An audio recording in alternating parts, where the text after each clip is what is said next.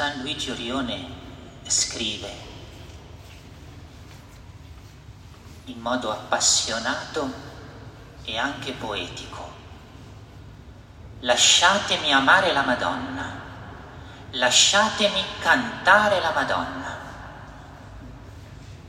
Poteva scrivere così, con tanta passione, con tanta poesia, perché egli era un vero figlio Maria. E noi che viviamo queste serate della novena con il desiderio non soltanto di rinnovare la nostra figliolanza nei confronti della Madonna, ma di approfondirla, di renderla più bella, più limpida, non possiamo fare a meno di fare nostre le parole di Don Orione. Ciascuno dica, lasciatemi amare la Madonna, lasciatemi cantare la Madonna. Ma cosa vuol dire amare la Madonna, cantare la Madonna con cuore di figli? Che cosa vuol dire? Non soltanto amarla a parole, non soltanto cantarla con la voce, col canto e con la musica, ma anche e soprattutto lasciarsi condurre da lei sulla via che ci porta al Signore.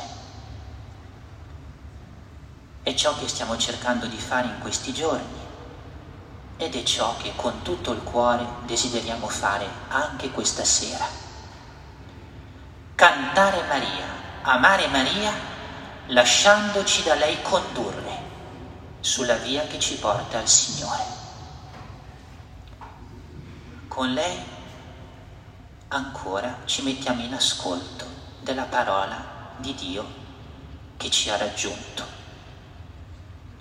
La pagina del Vangelo. Gesù dialoga con scribi e farisei. E come li chiama? Li chiama ipocriti. Ha a che fare qualcosa con noi questo dialogo? Scribi e farisei sono una categoria legata ad un tempo storico che non esiste più? Li possiamo identificare con persone che sono distanti da noi e dalla nostra fede? Scribi e farisei all'epoca erano i più osservanti potremmo dire coloro che venivano considerati più credenti. Eppure a loro il Signore dice, guai a voi, scribi e farisei ipocriti. Dal momento che erano i più osservanti, dal momento che erano i più credenti,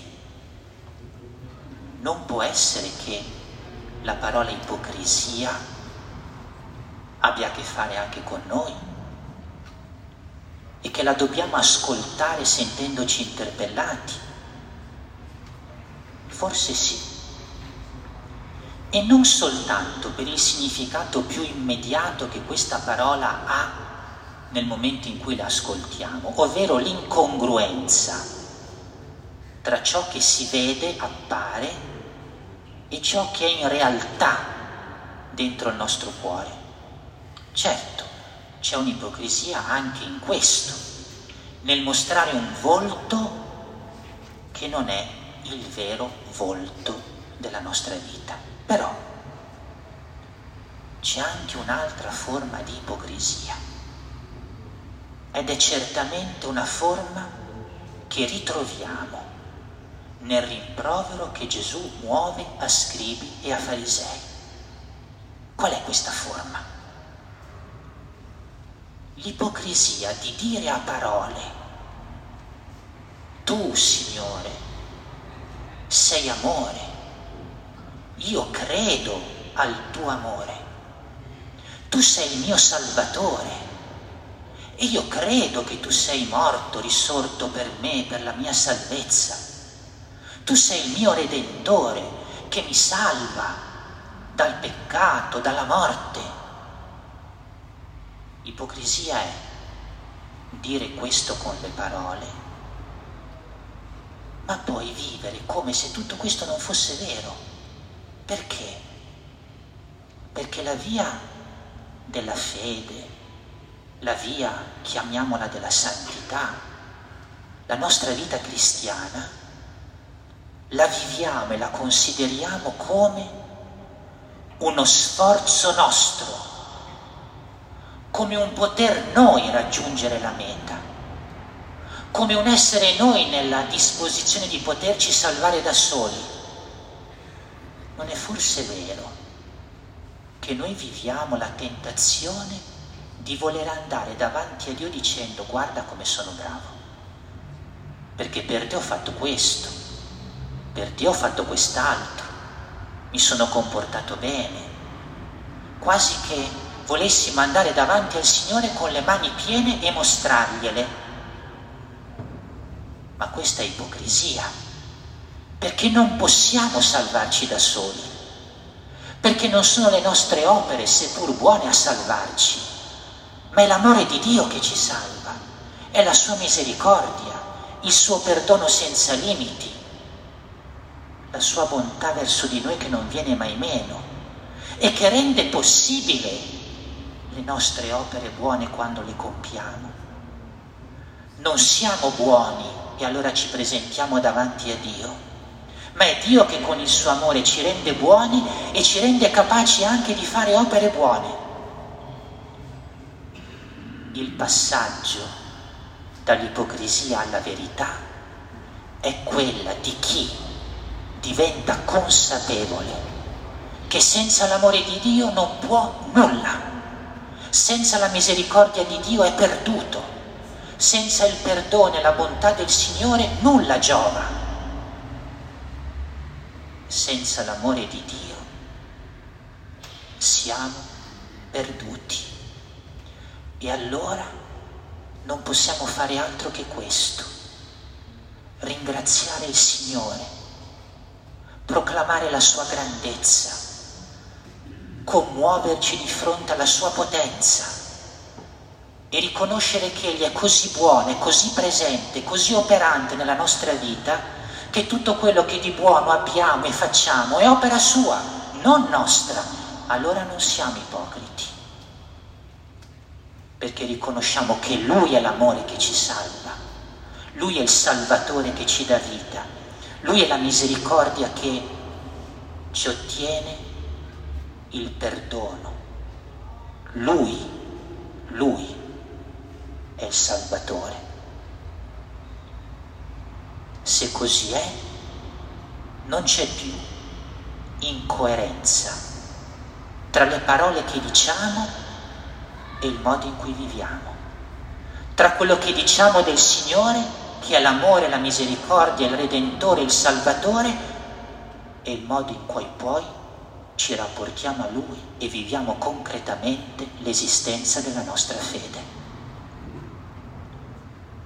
La Madonna, più di tutti, ha capito, sperimentato e vissuto questo. Infatti, che cosa ha detto rivolgendosi a Dio? L'anima mia magnifica il Signore e il mio spirito esulta in Dio mio Salvatore. Non ha attribuito nulla a sé, ha attribuito tutto a Dio. Non si è fatta bella davanti al Signore perché aveva risposto sì, perché aveva accolto il suo invito, no, ha semplicemente magnificato l'opera di Dio in lei, che ha reso possibile il capolavoro della sua vita.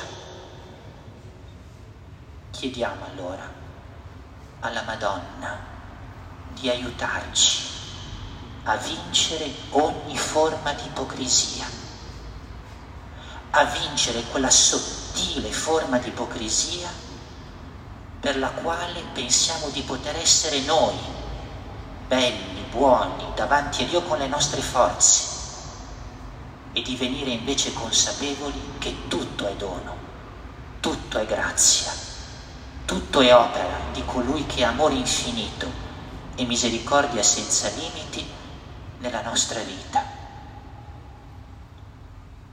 guardiamola e diciamole, Santa Madonna, aiutami, aiutaci a vincere questa sottile forma di ipocrisia per la quale Gesù amabilmente mi rimprovera e nella quale io non voglio vivere.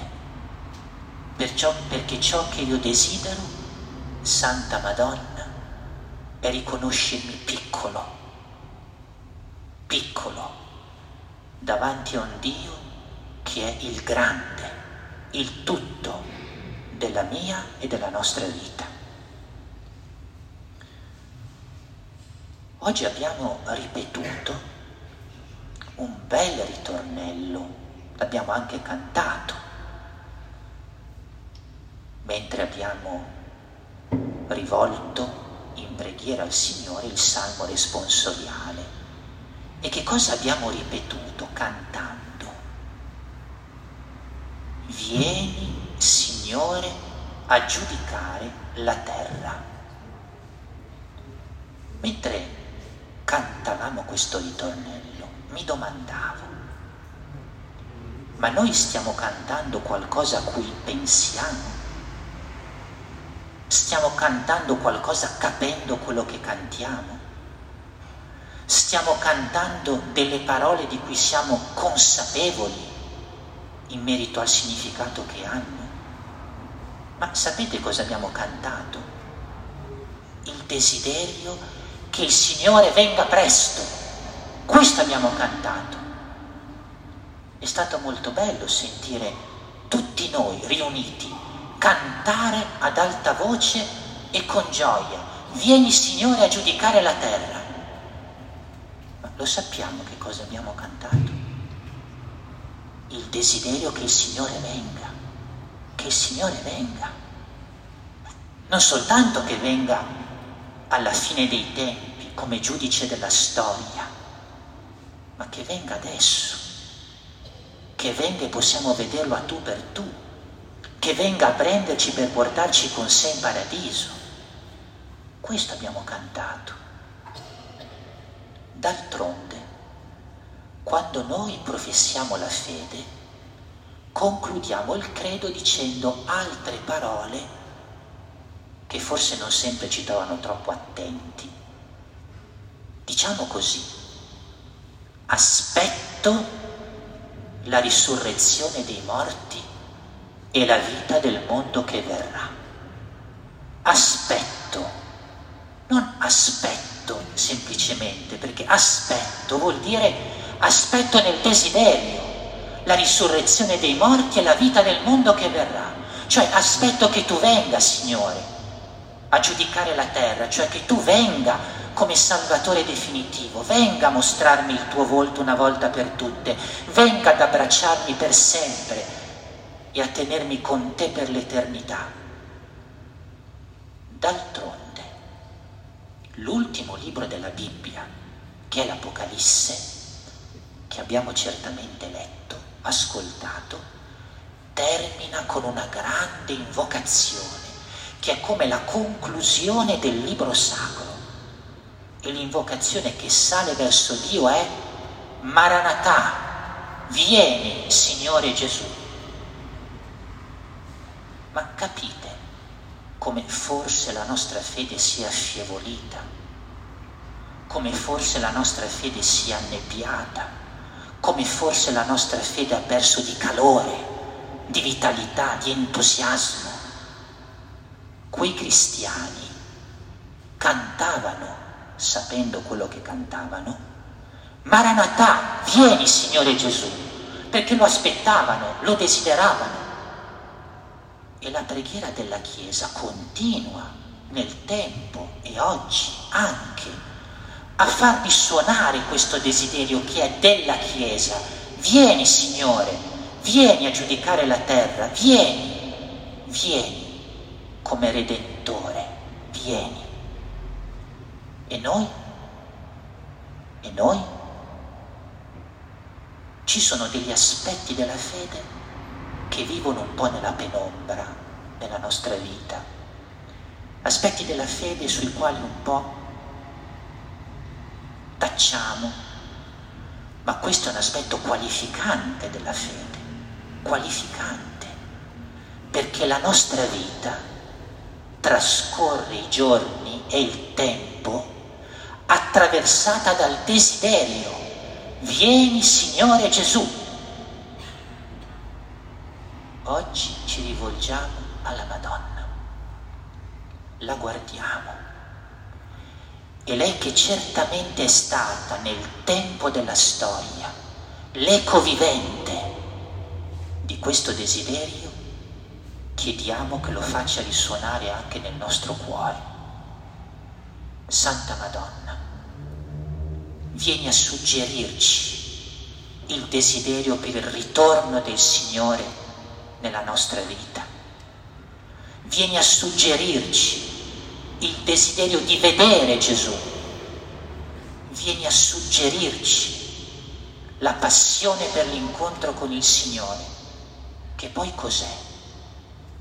Vieni a suggerirci un amore più grande, perché quando si è distanti non si desidera finalmente ritrovarsi, rivedersi, riabbracciarsi e la nostra vita cristiana non può non essere un desiderio che accompagna ogni passo del nostro cammino per rivedere, riabbracciare per sempre l'amore della nostra vita che è il Signore.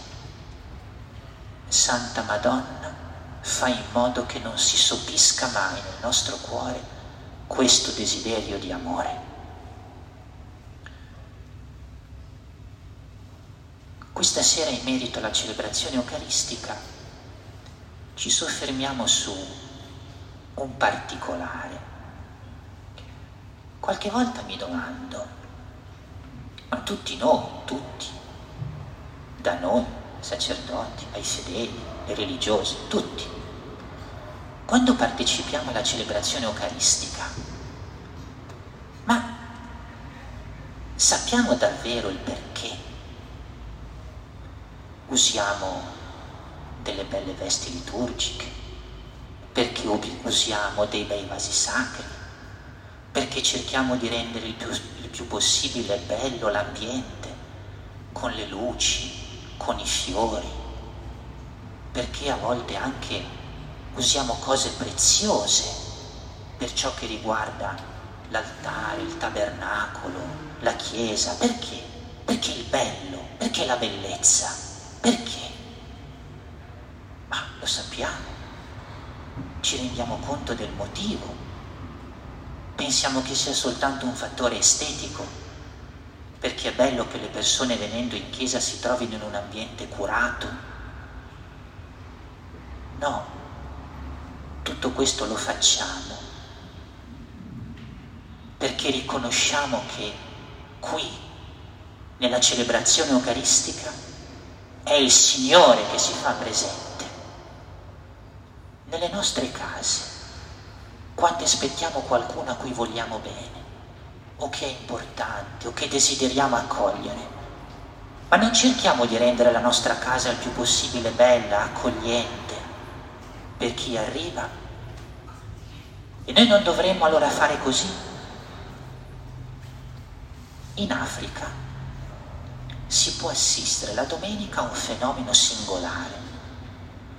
Nei villaggi, là dove la gente è molto povera, non ha quasi nulla, eppure la domenica coloro che si recano presso la chiesa del villaggio tirano fuori il vestito più bello. Perché? Per farsi vedere? No, per fede perché sanno che vanno a incontrare il Signore Gesù e allora tirano fuori quello che di più bello hanno. San Francesco, lo sposo di Madonna Povertà, voleva che i tabernacoli fossero d'oro. Perché? Per un fatto estetico? No, perché riconosceva che lì era presente il Signore, doveva dargli ciò che era più bello. la bellezza delle nostre celebrazioni ne ha bisogno il Signore. No, il Signore non ne ha bisogno. Ne abbiamo bisogno noi, per non dimenticarci che Lui è presente, per non dimenticarci che è Lui che opera la salvezza in quel momento, per non dimenticarci che è Lui che dobbiamo adorare, per non dimenticarci che è a Lui che dobbiamo dare tutto, per non dimenticarci che Lui è il primo della nostra vita. A noi serve la bellezza, a noi serve la bellezza, perché la fede sia sempre rincuorata, rafforzata, resa sempre più salda.